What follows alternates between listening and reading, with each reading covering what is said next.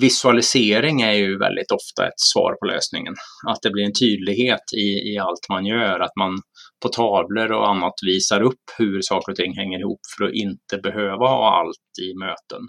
Eh, Den som du pratar där är Thomas Gustafsson, en av Sveriges främsta forskare på kombinationen mellan agila metoder och traditionell projektledning.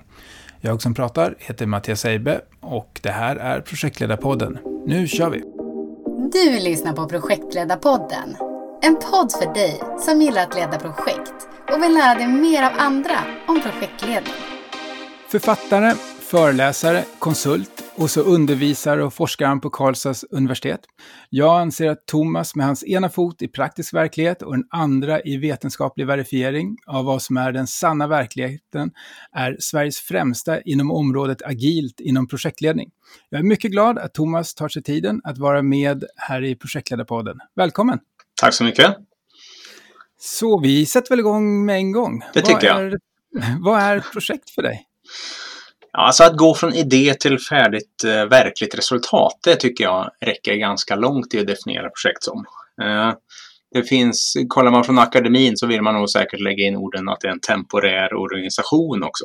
Att det är människor som träffas under en ja, temporära former. Eh, och det, det håller jag med om, men det kan ju variera faktiskt hur mycket temporärt det där är. Och det har ju blivit väldigt aktuellt när man pratar om agilt då. Och vad är agilt för dig då?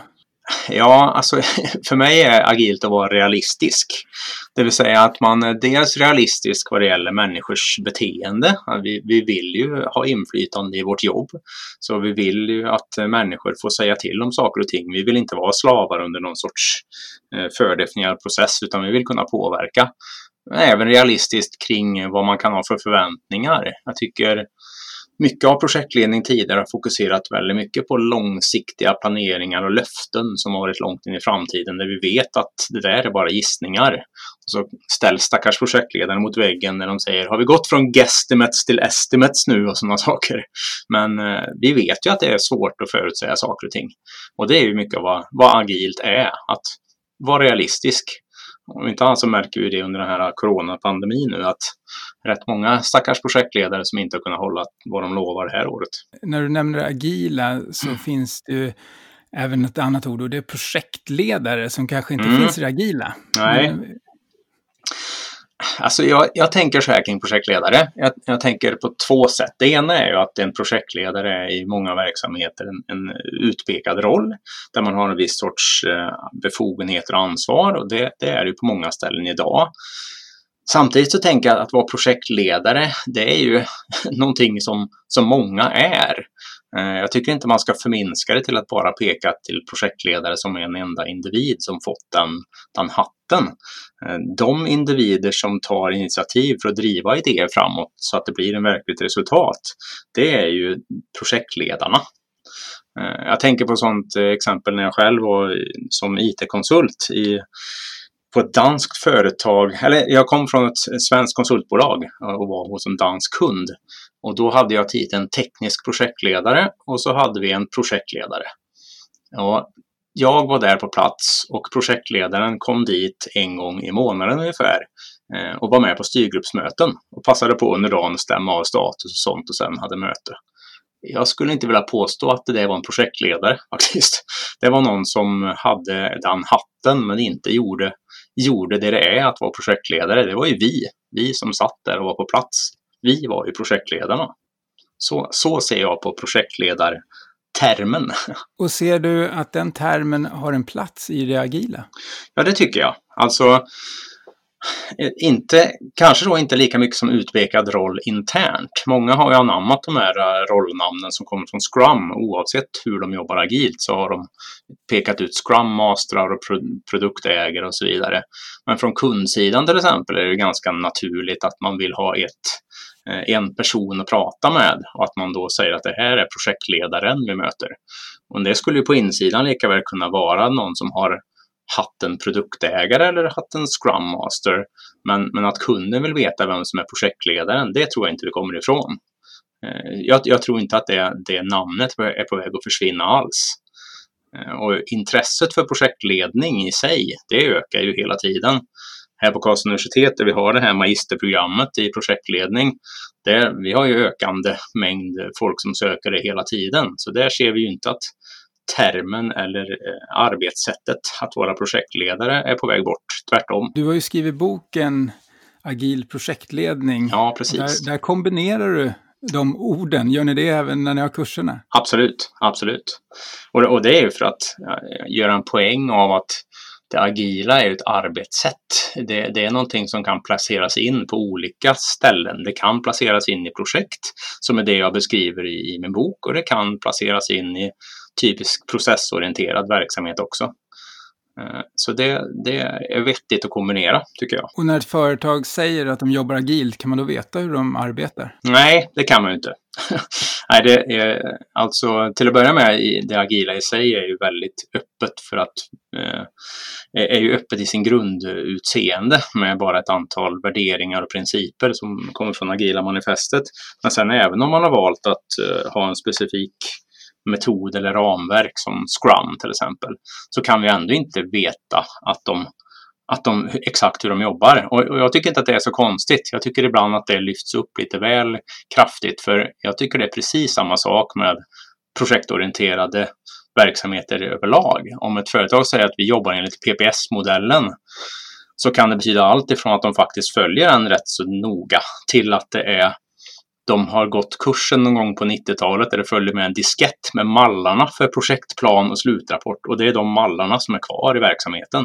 Och i övrigt så gör man ingenting enligt de exakta rollerna eller eh, faser eller så. Så jag, jag tycker inte att det är så konstigt egentligen att det går inte att helt och hållet veta vad det innebär när ett företag jobbar agilt eller projektorienterat eller följer en viss projektmodell. Jag håller helt med, framförallt om det här som du säger om att ett företag säger att man har en projektmodell, men mm. det är så otroligt stor skillnad på hur den är implementerad och Precis. hur aktivt de arbetar med den. Och i boken Agil projektledning, den skrev du för ett många år sedan, första mm. upplagan. Vad har ändrats tills idag? Ja, det är, det är, två saker kan man säga. Det, när jag skrev den då, det var ju 2011 kom första ut, så jag skrev den väl mest under 2009-2010 egentligen. Då, då var ju väldigt mycket fokus bara på att jobba agilt i det lilla teamet, i det lilla projektet. Och det är till och med sådana som Kent Beck som var en av de där som skrev agila manifestet. Han, han sa ju själv att han trodde inte att man kan jobba agilt om man är mer än 100 utvecklare. Så synsättet var ju för väldigt mycket på det lilla, det småskaliga. Eh, och det har ju ändrats enormt. Idag är det ju många storföretag som jobbar agilt och ser inte att det skulle vara något motsatsförhållande. Att man, både för att man är effektiv i det lilla och tänker på ett visst sätt att man inte skulle ha det i det stora också. Så det är väl en, en stor skillnad i boken, att jag har lyft in mer och mer utav uppskalning och hur man ska tänka i, i större verksamheter. Sen det andra som har ändrat, det är att, eh, vad ska man säga, när jag skrev den från början så var jag ganska trött på att det var så mycket engelska termer i allting. Så jag tänkte att jag ville hellre ha en genomgående svensk terminologi. Men där har jag fått backa. så nu är jag tillbaka på ganska mycket engelska termer. För man, man märker ju vad det är som har satt sig. Eh, sprintar och scrum master, det har blivit självklara ord även i helsvenska verksamheter. Så det, det har jag gått tillbaka till vad ska man säga, gängse terminologi i branschen. Och du nämner uppskalning här och mm. Eh, jag funderar ju alltid på hur man undviker att synkningen mellan teamen tar all tid när man jobbar agilt. Mm. Det, ja, precis. Det, det, är en väldigt bra fråga och utmaning överhuvudtaget. Om man tittar från, med mina forskarglasögon på så är det ju nästan ja, jag ska inte säga uteslutande, men väldigt mycket handlar ju om koordineringsfrågor i forskning idag kring det agila. Eh, hur man gör det, som du säger, effektivt och inte äter upp all tid eller att det inte blir bra. Man kan väl säga så här, det finns ju inget enkelt svar på den saken. Det, det, ett enkelt svar är att labba sig fram, se vad som behövs och prova med mycket eller lite eh, tvärkommunikation mellan team och mellan olika roller. Men visualisering är ju väldigt ofta ett svar på lösningen. Att det blir en tydlighet i, i allt man gör, att man på tavlor och annat visar upp hur saker och ting hänger ihop för att inte behöva ha allt i möten. Eh, sen kommer man inte ifrån möten och, och, vi vet ju att en del av det agila manifestets eh, principer är ju att vi ska ha mycket face-to-face kommunikation. Så. Men att, att lägga en hel del energi på att visualisera hur saker och ting hänger ihop och beroenden som finns mellan team och så. Det, det är väldigt viktigt. Och det, i min forskning just nu så har jag varit ute på tre olika stora företag. Man kan väl säga att de två som det gick riktigt bra för, det var, det var för att visualiseringen var i kärnan av, av vad, hur teamen samarbetade. Det, den, den organisation som inte lyckades lika bra med sin implementering, det var just för att de, de inte lyckades visualisera på rätt sätt egentligen. Jag vet att du både har jobbat med sjukhus och byggbolag. Kan du ta några exempel där, där de lyckades eller där det gick bra, men även där det inte gick så bra? Mm, man får vara försiktig med vad man säger om, om företag och annat här då. Men jag ska försöka anonymisera det så mycket som möjligt i alla fall. Eh, om vi tar ett, eh, ett stort eh, eh, fordonsföretag som på en av sina avdelningar införde det här sättet att arbeta. Eh, där la man mycket energi på att först låta teamen vara väldigt självgående och bestämma mycket själva. Och, och, genom att ge dem den friheten de hade så accepterar man ju mycket bättre eh, vad som förväntades i tvärkommunikation. Och jag tror det är, det är en nyckel i många verksamheter. Man har eh, istället för att se det agila som, vad ska man säga, som regelbok i att det är precis så här man ska införa det. Och där har vi en utmaning med det här storskaliga mm, ramverket SAFE då. Att det kanske är lite för detaljerat och beskriver för mycket i detalj hur man ska göra. Och inför man det för mycket till punkt och pricka, då får man problem. Om man ser det som, vad ska man säga, som reglerna i hur man ska göra istället för att lyssna mer till, till teamen och behoven, då, då har man en utmaning. Men det gjorde man inte här då, utan här, här var man så pass, vad ska man säga, såg, såg de eh, verktygen från Safe som eh, verktygslåda snarare. Där lyckades man mycket bättre.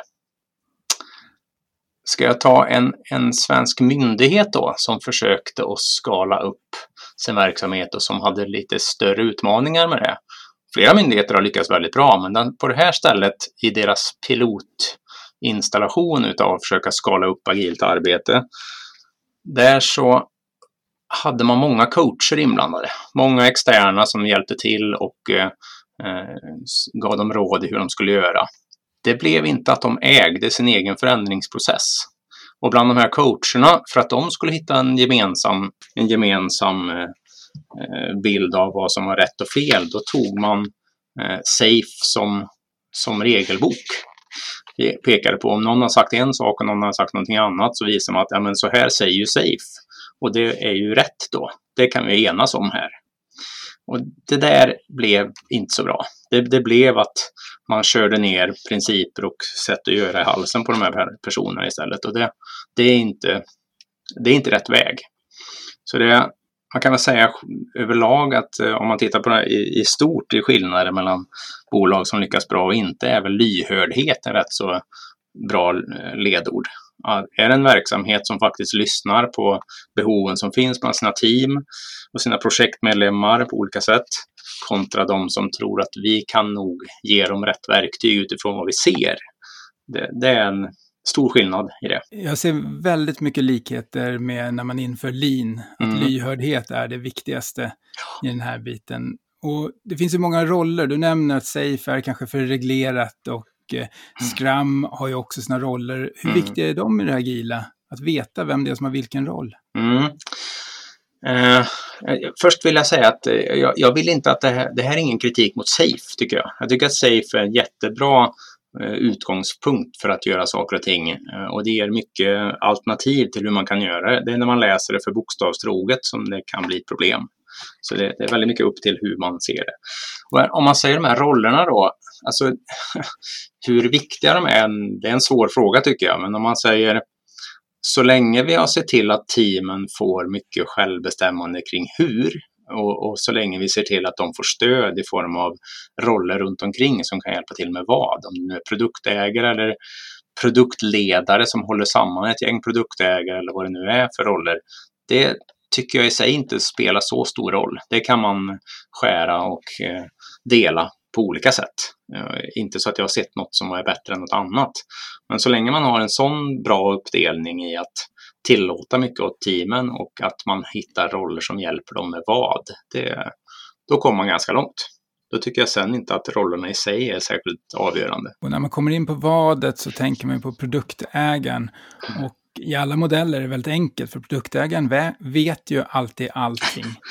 Men i verkligheten så är det ofta så att det inte är en produktägare. Nej, utan exakt. det finns många. Hur hanterar man det här?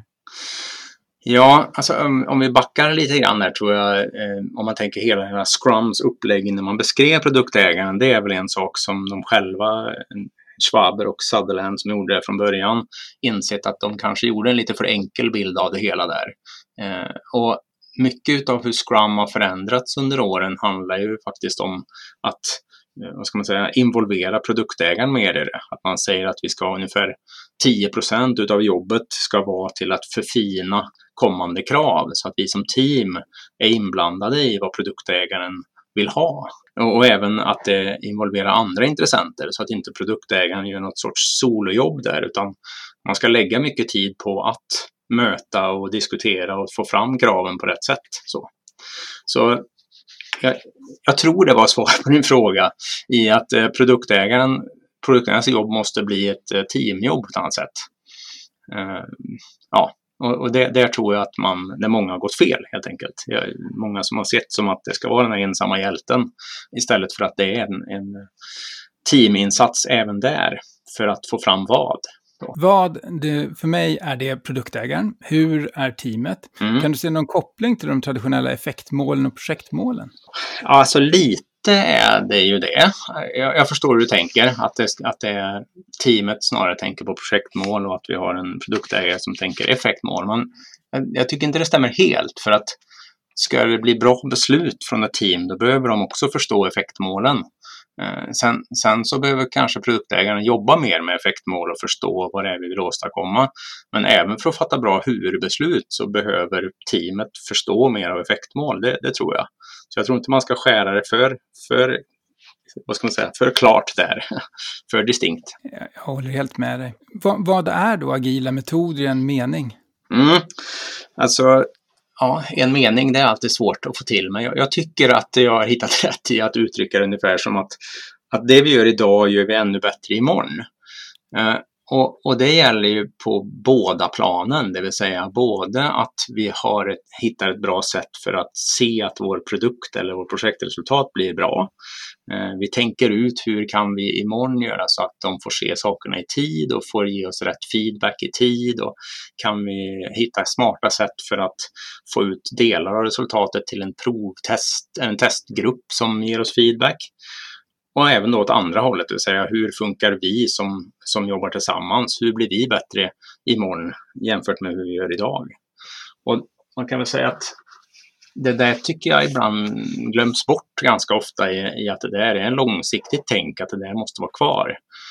Man möter ju ibland sådär äh, förändringsledare som, som visar upp någon sorts modell av att man gör en förändring och sen så vad ska man säga, fryser man det till att nu har vi uppnått det nya läget.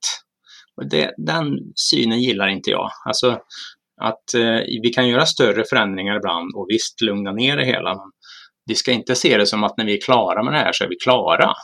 Vi måste landa i att det naturliga är att vi hela tiden tittar på vad vi kan göra ännu lite bättre. Inte att vi, nu har vi passerat den här förändringspuckeln så nu är det slappna av och andas ut, utan nu är den stora skillnaden mot innan att vi hela tiden diskuterar förbättringar och hela tiden ifrågasätter om det vi gör ger nytta. Nu kanske jag svajar ut långt bortom en mening där, men det kanske var svar på frågan i alla fall. Absolut. Det jag tänker på är PDCA mm. från början på 1900-talet. Just det. Vad är det som skiljer? Alltså, det, det är ju samma, samma tänk, eh, PDCA.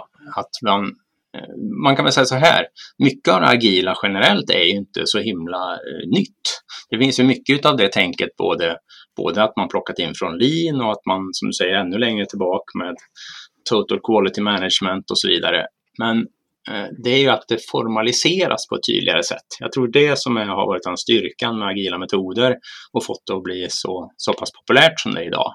Att det blir en väldigt tydlig process i vad man gör för att få till de här PDCA. Vi ska ha det här mötet med intressenterna i slutet på sprinten. Vi ska sitta ner som team och diskutera och ta upp förbättringssaker. Eh, och det ska vi sätta en timma till och vi gör det varje gång. Så. Jag, jag tror det är, det är liksom, det är inte en skillnad, utan snarare att det är en, att det har blivit en förtydligande. Lätt och ledstång, lätt att hålla i. Ja, jag håller helt med. Och när man tittar på de här, en av de här metoderna, Scrum, mm. så tycker jag det väldigt ofta ses som detsamma som det agila, men det finns ja. ju fler metoder. Hur tänker du kring det här? Ja, så är det ju. Och överhuvudtaget ibland så, så till och med har jag fått svaret att nej, nej inte agilt, men vi jobbar med Scrum här. och det, det har blivit så vedertaget som, som det enda sättet. Eh, alltså det finns ju en, en, brist i att man stirrar sig blind bara på Scrum. Å andra sidan, eh, det, alltså i grunden så vill vi ju att det är ett förbättringstänk. Och om nu då det förbättringstänket kommer sig av att vi använder metoder som är eh, tekniker från Extreme Programming eller DSDM eller om vi hittar på dem själva. Det spelar inte så stor roll tycker jag. Har man Scrum och har infört Scrum, då har man ju på, på, ett bra sätt. Då har man ju förstått att vikten av det här är att vi diskuterar nya sätt att göra saker bättre på. Eh, och vad vi då stoppar in, om det är inspiration från att jag läste en bok om XP eller att det är för att jag kom på en bra grej vi kunde prova. Det spelar inte så stor roll tycker jag. Eh, så jag, jag tycker inte det är så farligt att, att de flesta pratar om Scrum när de säger agilt. Det, det är bara att det har blivit så vedertaget. Jag ser det lite grann som språkutveckling. Alltså normal språkutveckling har ju alltid varit sån att eh, det började med dialekterna. Och sen när människor från norra Sverige insåg att de behöver kunna prata med folk i södra Sverige, då hittar man på någonting gemensamt. Och så formaliserar man lite grann till vad man nu skulle kalla en, eh, ett, eh, ja, en normalsvenska. Och lite så tror jag det har varit här. Att det, det, började med de här olika, man pratade om Scrum och XP var ju mest i, i ropet i början och sen dök det upp några andra varianter.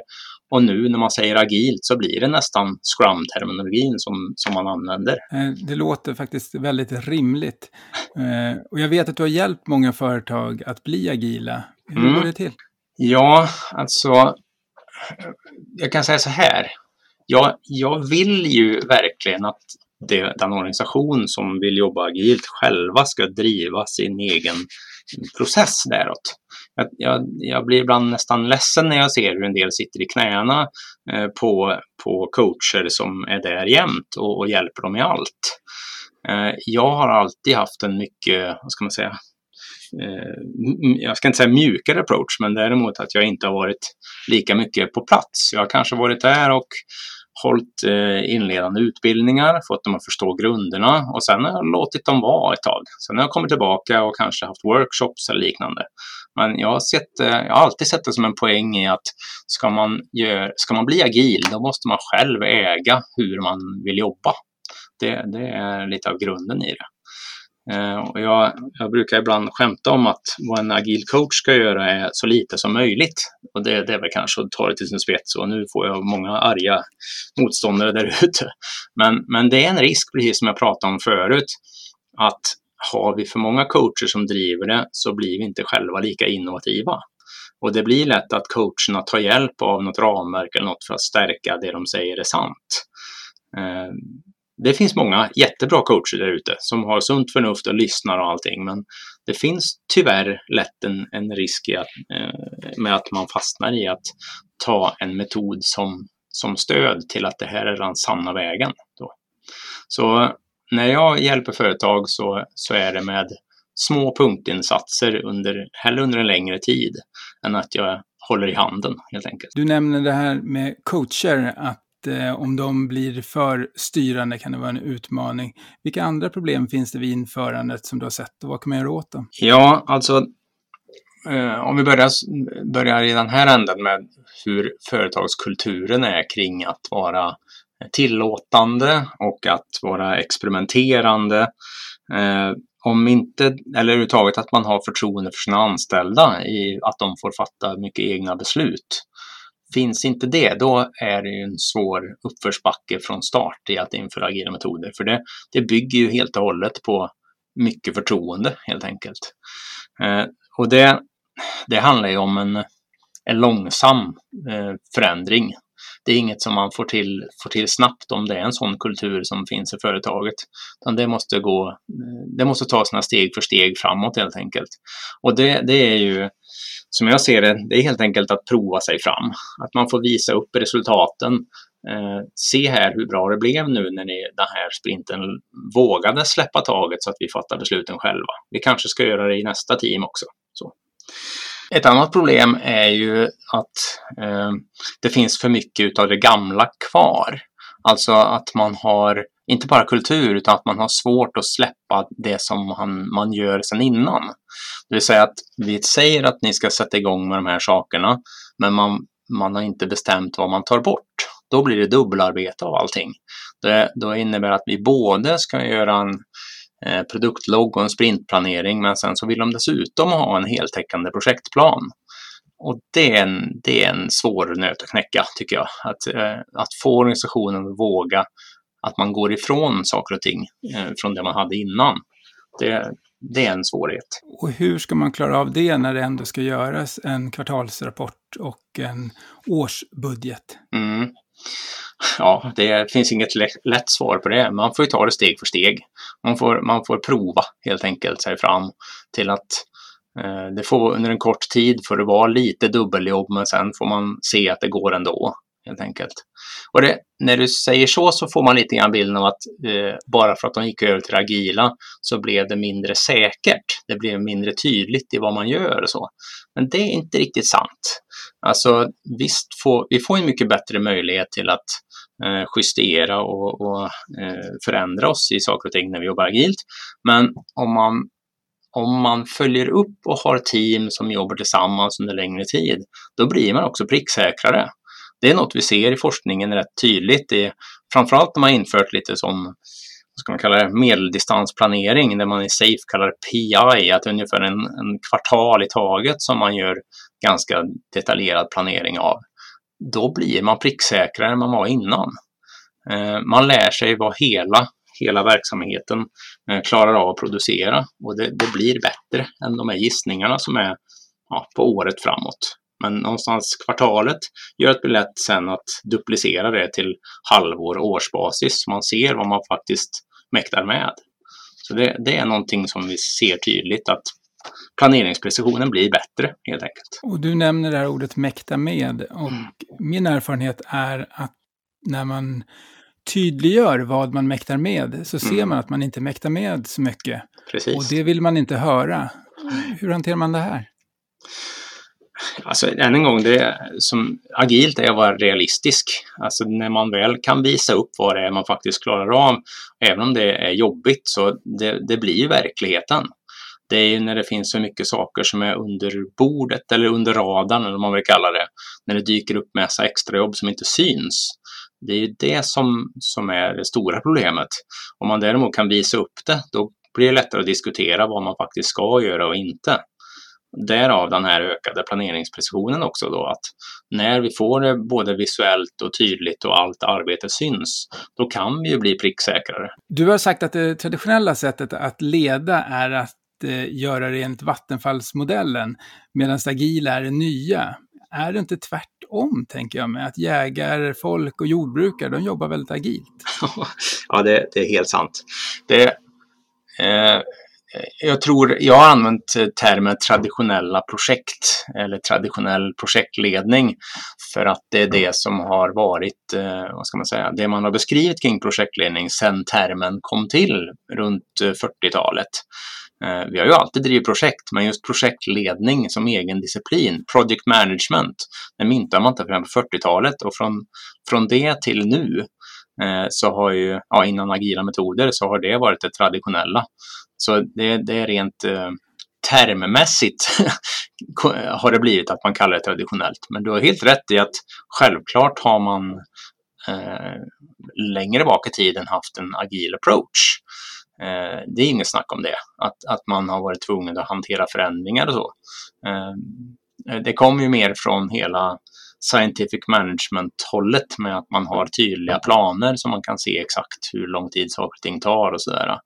som, har, som formade project management från början. Då kan man säga att vattenfallsmodellen har varit en parentes i historien. Och om jag hårdrar lite så hävdar du att det agila arbetssättet är bättre än det traditionella. Varför? Ja, eh, alltså det, det, det, agila arbetssättet i ett team skulle jag hävda alltid är, är det bästa sättet. Att vi har, eh, och med det menar jag att vi har mycket självbestämmande i teamet och att vi ärligt tittar på delmål och eh, fattar nya beslut löpande. Det kommer alltid att trumfa att med att ha en tänkt plan som vi inte följer upp så ofta och på riktigt eh, som, vi, som är svår att ändra i och så vidare. Det är klart att det, det inte blir lika bra. Men därav så är det ju, med det sagt så kan man väl säga att det är inte, det är inte så att det traditionella sättet att driva projekt är, är fel. Eh, har vi till exempel eh, projekt där det är väldigt dyra, eh, väldigt höga kostnader för förändring då är det klart att då kan vi inte vara hur flexibla som helst i, i vår långsiktiga planering.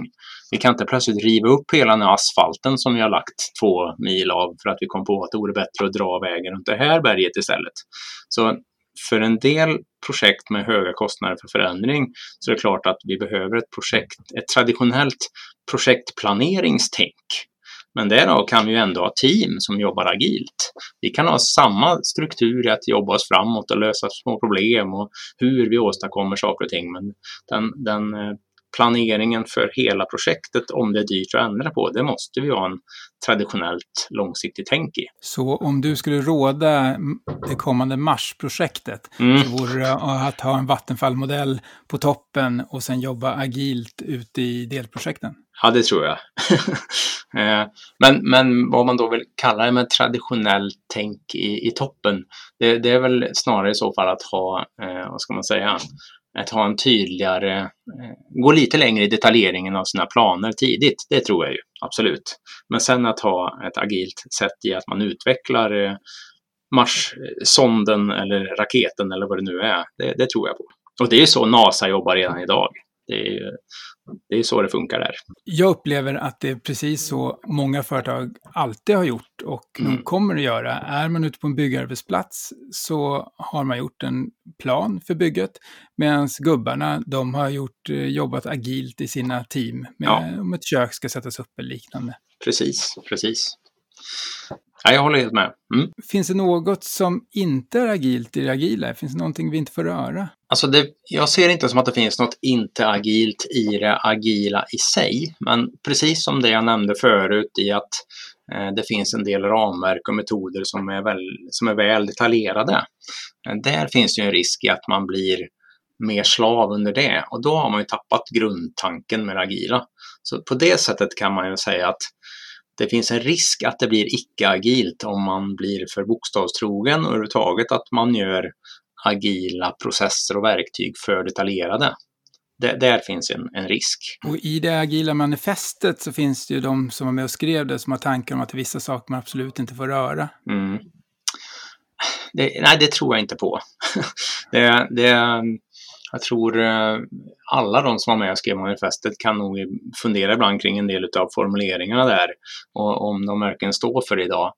Vi kan väl säga så här att det, den, den typiska synsättet med att införa agila metoder som det var i eh, början eh, från 2000-talet, de, de åren där, det var ju att eh, man måste införa helheten för att det är ett systemtänk att vi kan inte bara ta några små bitar av Scrum, utan ska vi få nyttan av Scrum så måste vi införa hela Scrum i sin helhet för, det, för att det är ett systemtänk.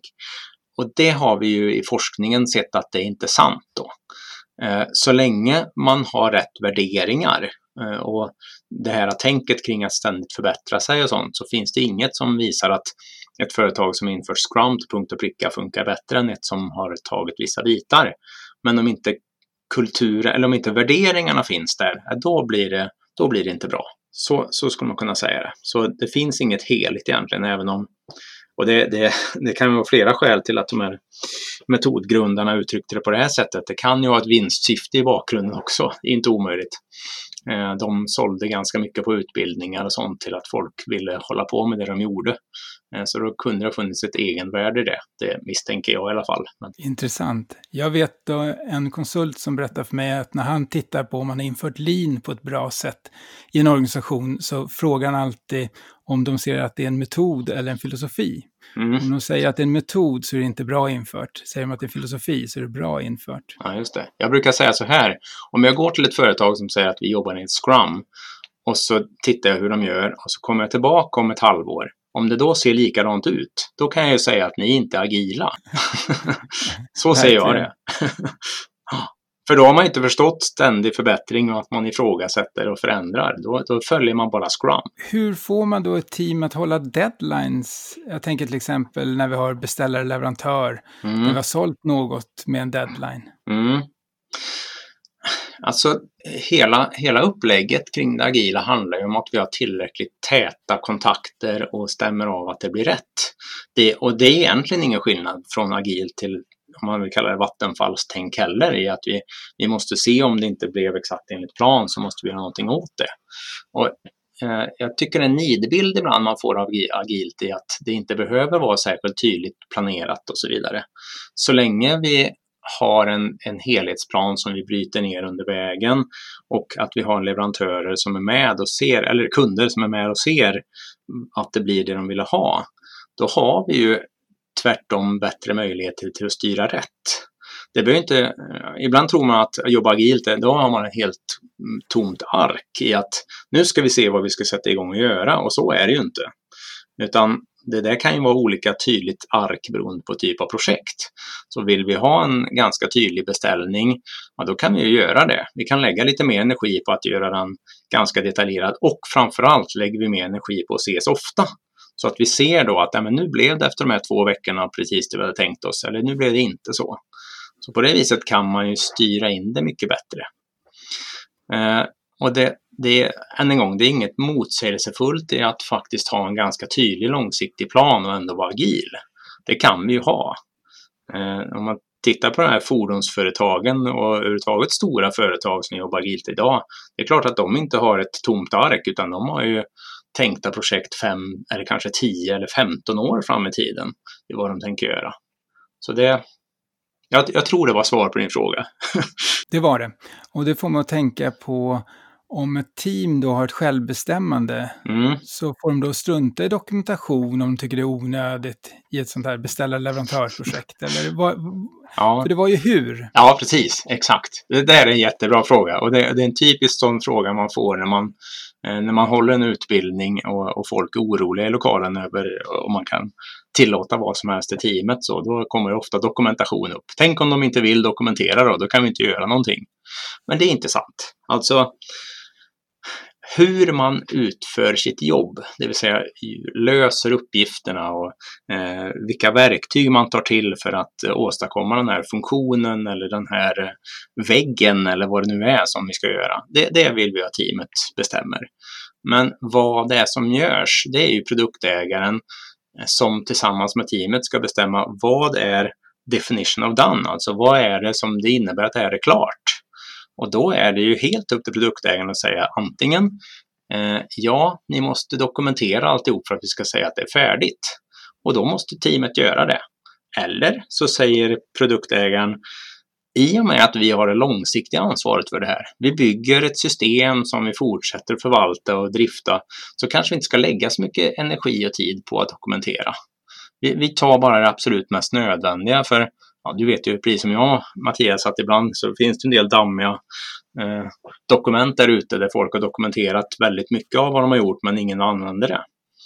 Och om vi då har ett agilt mer processtänk av att det är samma team som använder och, och förvaltar och vidareutvecklar det vi bygger, då kanske vi inte behöver lägga så mycket på det det är kanske bara det mest centrala vi ska dokumentera egentligen. Det här är en jättebra diskussion som man mm. kan ta, kanske spara pengar oh. för att du ser hela processen och inte ser det som ett enskilt projekt som bara levererar och som går därifrån. Precis. Det tycker jag är intressant. Och jag upplever dock att ibland i det agila så glömmer man gruppdynamiken. Mm. Som utgår från att den här diskussionen ska kunna ske i teamet och med produktägaren. Hur ja. tänker du kring det här med gruppdynamik? Ja, det, det är helt sant. Det är man kan väl säga så här att det här med eh, servant leadership brukar man ju kalla det, eh, det som en scrum master ska göra. Att man eh, hjälper teamet att fatta egna beslut och sådär. Och, och, bilden av ett väl fungerande agilt team, eller, eller scrum-team kanske man till och med ska säga, för att det är mest i scrum man uttrycker det så tydligt i hur det ska se ut. Det är lite grann, som du säger, implicit att teamet redan fungerar, att det är en bra gruppdynamik i det. Men vi vet ju från gruppforskning eh, att, ja, att i början när vi formas som nytt team, om vi inte har jobbat ihop förut, då, behöver, då vill vi ju som teammedlemmar ha mer tydlighet. Vi vill ju ha, veta vad vi ska göra och, och, vad som är tänkt. Det trivs vi bäst av och utvecklas snabbast av. Det är först när vi har börjat bli, bli bra och fungera bra ihop som vi kan släppa på det där. Och där är ju Scrum Masterns jobb lika viktigt som det är när vi är ett fungerande team. Bara att då måste Scrum Mastern hjälpa teamet genom att vara tydligare i, i början. Då måste Scrum Mastern vara mer drivande helt enkelt i, i att komma igång med vem som ska göra vad och allt eftersom lämna över till att fatta hela teambeslut. Det här lyfts sällan det, det, är väldigt ofta man hör om hur det ska funka när vi redan är ett team. Och tack och lov är ju många, många av dem som har bestämt sig för att gå till att bli agila har redan team där de fungerar bra ihop. Så där är det inte lika stort problem. Men för de där som skapar team från scratch och ska börja jobba agilt, då, då är den här saken väldigt viktig och, och lyfts inte särskilt ofta fram, tyvärr. Är det här svaret på frågan också om Scrum Masters roll är stöttande eller drivande i ett självorganiserande team? Ja, till viss del. Alltså, man kan väl säga så här att vi, vi vill ju att eh, Eh, Ehm, alltså en Scrum Master ska vara både stöttande och drivande under vägen. Ju mer vi funkar som team och att människor i teamet är eh, kreativa och kommer med förslag om vad vi ska göra, då behöver inte Scrum Master vara särskilt drivande. Då är det mest stöttande. Men vi vet ju alla hur det funkar med team som blir fat and happy. Det finns alltid en risk att vi slutar att ifrågasätta om det vi gör är det effektivaste. Och då behöver Scrum Mastern bli mer drivande. Eh, Scrum, så det är inte bara en, en, en, fråga om utveckling av när teamet är från scratch eh, och när de är mogna, utan det, det kan variera hela vägen. Och man ser en del agila team har ju skippat Scrum Master. De har gått över till att bara vara ett självorganiserande team. Och det kan fungera, men det kan ganska ofta, eller kan, det, vi, vi ser att ganska ofta så hamnar teamet i att de slutar att vidareutveckla sig, att förbättra sig helt enkelt. Så jag, jag tycker att Scrum Master-rollen är viktig, framförallt på långsiktiga planet. I att man har någon som dedikerat ska tänka, tänka på om, om det vi gör är rätt eh, eller om vi kan göra det ännu effektivare. Och ifrågasätter teamet i att varför gör vi så här egentligen? Kan vi inte prova på ett något nytt sätt? där har en Scrum Master en väldigt viktig funktion. Vem är det då som bestämmer? Är det Scrum Mastern, teamet, chefen, produktägaren? Givetvis är det olika frågor. Mm. Skulle du vilja... Ja, jag tycker just det du sa med olika frågor, det är väl en, det viktigaste svaret på den frågan. Vi vill ju att alla är med och bestämmer. Men jag brukar, eh, för att få lite tydligare, brukar jag säga så här att eh, teamet fattar ju, eh, fattar ju beslut om hur vi gör saker, men Scrum Mastern har ett rätt att fatta beslut i den dagliga processen. Till exempel om vi har ett möte här och Kalle pratar för länge så kan Scrum Mastern avbryta och säga nej, men du, nu har du sagt tillräckligt. så. Men också att Scrum Mastern är den som ska eh, komma med förslag. Då blir det hela teamet som har rätt att besluta. Men att man, man som Scrum Master kommer med, eh, jobbar på att föreslå nya saker vi kan göra. Men vi vill få hela teamets eh, beslut kring det. Och när det gäller HR-frågor då? Ja, ja det, det är svårare. och, och det, det, ofta har ju inte teamet där någonting att besluta kring utan eh, ofta är det ju en chef som har, en, eh, som har mandat där. Eh, och cheferna är ju viktiga i den agila organisationen också. Eh, vi som självorganiserande team får inte bestämma om att eh, anställa fler till vårt team till exempel. Eh, så det HR-frågorna ser jag som faktiskt utanför den agila team och produktägarkontexten. Men, men det är ju som vanliga projekt brukar fungera också. Som projektledare får jag ju oftast inte heller anställa eller eh, sparka någon utan att jag måste ta hjälp av eh, chefer kring de sådana frågor. Men jag vet att jag läst om agila team som har tagit över lönesättningen internt i teamen. ja, det är, det är friskt vågat. Det kan, kan säkert fungera. jag, jag, har inte stött på dem, men det är, alltså, jag, jag tänker så här, det är ju eh, det är inget självändamål i att man som agil team ska ta över HR-delar. Sen är det klart att det, det är väl möjligt. Det, det, man kan ju laborera på alla möjliga sätt kring eh, hur mycket självbestämmande man får ha. Det kom ju, det var, man kan väl säga att det var ju redan eh, det kom ju från gruvindustrin från någonstans eh, 50-60-talet man insåg de stora skillnaderna i de team som fick bestämma mer, hur mycket bättre de fungerade än de som inte fick det. Och det, det har man ju sedan dess laborerat med på rätt många olika sätt. Från att man hade bevis på att det funkar bättre med självorganiserande team jag blir ibland lite förvånad över när jag hör team där man har väldigt lite inflytande. Att man inte känner till att det är, det är rätt kraftigt bevisat sedan lång tid tillbaka. Hur, hur, eh, att vi vet att det funkar bättre där. Absolut ingen passus. Det, för det är grunden för att det här ska fungera och att det ska införas. Ja. är ju faktiskt att det genererar mer pengar till aktieägarna på slutet eller på någon annan nytta. Precis. Och nytta, då pratar vi också lite olika verktyg som finns inom det agila. Vilka tycker du att man ska låna till projekt som drivs enligt Vattenfallsmodellen? Mm.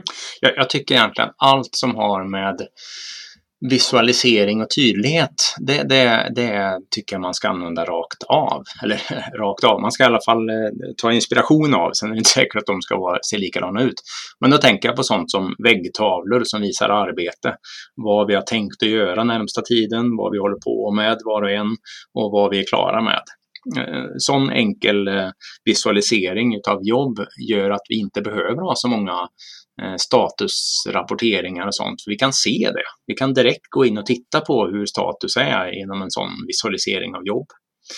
Eh, så den, den typen av visualiseringar tycker jag är väldigt viktiga. Och det ser man ju, ser man ju väldigt tydligt i nu när det blir allt vanligare med SAFE-implementationer, alltså att man blir agila även på högre nivå, att det, det införs på alla nivåer uppåt också. Från de långsiktiga affärsbesluten så har man även där tavlor på väggarna med post-it-lappar som visar vad, vad vi har tänkt oss göra och så vidare. Så visualiseringar är väl det enkla svaret. Eh, sen Sen sånt där som stå upp-möten och eh, demonstrera eller granska resultat och eh, ha erfarenhetsmöten eller retrospektiv. Det kan ju också alla traditionella projekt använda sig av utan problem och, med, mm, med stor framgång. Eh, för det ger väldigt mycket att vi får en tydligare puls vi vet om hur mycket vi siktar på och vi vet om att vi får bra feedback eh, lagom ofta och vi har en arena för att diskutera hur vi blir bättre. Det är inte särskilt komplicerade saker men ger stor skillnad. Bland den här visualiseringen så brukar det ingå just att man ska mäta att man blir bättre och bättre. Mm. Det jag har sett är att det går ibland en inflation i den här mätningen. Så att mm. egentligen blir vi inte bättre utan det är bara att vi poängsätter på ett annat sätt. Ja. Berätta lite om det? Ja, ja alltså ja, det blir rätt inflation i mätpunkter och uppföljning. Det, det tror jag är tyvärr mänskligt. Eh, jag tycker inte att det är någonting man ska lägga för mycket energi på. Alltså vi, vi, hellre att vi ser att vi blir pricksäkrare mot vad det är kunden eller beställaren vill ha. Att lägga mer energi på det än att mäta så mycket kring att vi är i, i detaljerna så exakta. Då är det risk annars att vi är tillbaka på micromanagement igen ifall vi lägger för mycket tid på det. Så hellre, hellre i de stora penseldragen, tänker jag. Är det bara gula lappar som gäller eller finns det andra sätt att jobba med visualisering? Eh, nej, men det, alltså, att ha analogt sätt att visualisera saker och ting, det är ju väldigt kraftfullt. Kan man det är det ju en fördel. För det, det är så enkelt. Men sen är det klart att vi kan ju ha motsvarande system även digitalt. Och, eh, är det bara enkelt som man lätt kan komma åt och förstå hur det hänger ihop, då är det ju bra. Särskilt i de här coronatiderna som vi är just nu så är det ju väldigt tydligt hur, hur, det, hur vi måste ha saker digitalt. Men, men det jag menar egentligen, det viktiga är att det är enkelt att, att få en överblick av det. Eh, sen spelar det inte så stor roll om det är en eh, plansch på väggen eller om det är verktyget Trello som ser ut som en, eh, en vägg med post-it-lappar eller så. Det viktiga är att det är enkelt och överblickbart helt enkelt. Du nämner Trello, det finns ju många andra verktyg. Mm. Var kan jag hitta mer att läsa? Har du några rekommendationer var jag kan hitta mer information om jag skulle införa det här? Finns det någon bok till exempel? Ja, det är agil projektledning och övningsbok till exempel finns ju med.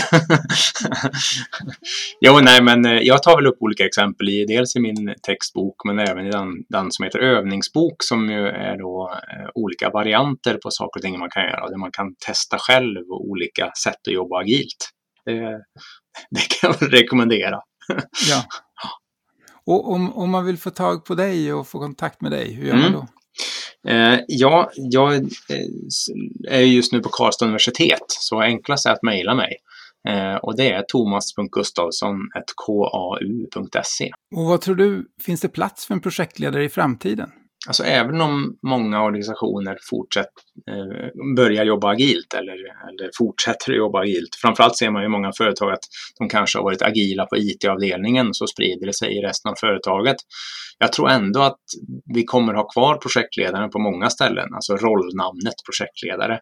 Typiskt i branscher där eh, där man som kund köper in saker från en leverantör, där man vill ha ett ansikte som man pratar med och det kallar man projektledaren. Jag tror inte att projektledaren är på väg att försvinna. Tack Thomas för att du tog dig tid att vara med här i Projektledarpodden. Jag har lärt mig jättemycket idag. Framförallt har du satt igång ett antal tankar som jag behöver tänka vidare på. Jag önskar dig lycka till med promoveringen som du har senare i höst. Stämmer. Och vi hoppas få möjlighet att återkomma till dig när du är doktor. Stort ja. tack! Tack så mycket! Tack för att du har lyssnat på Projektledarpodden.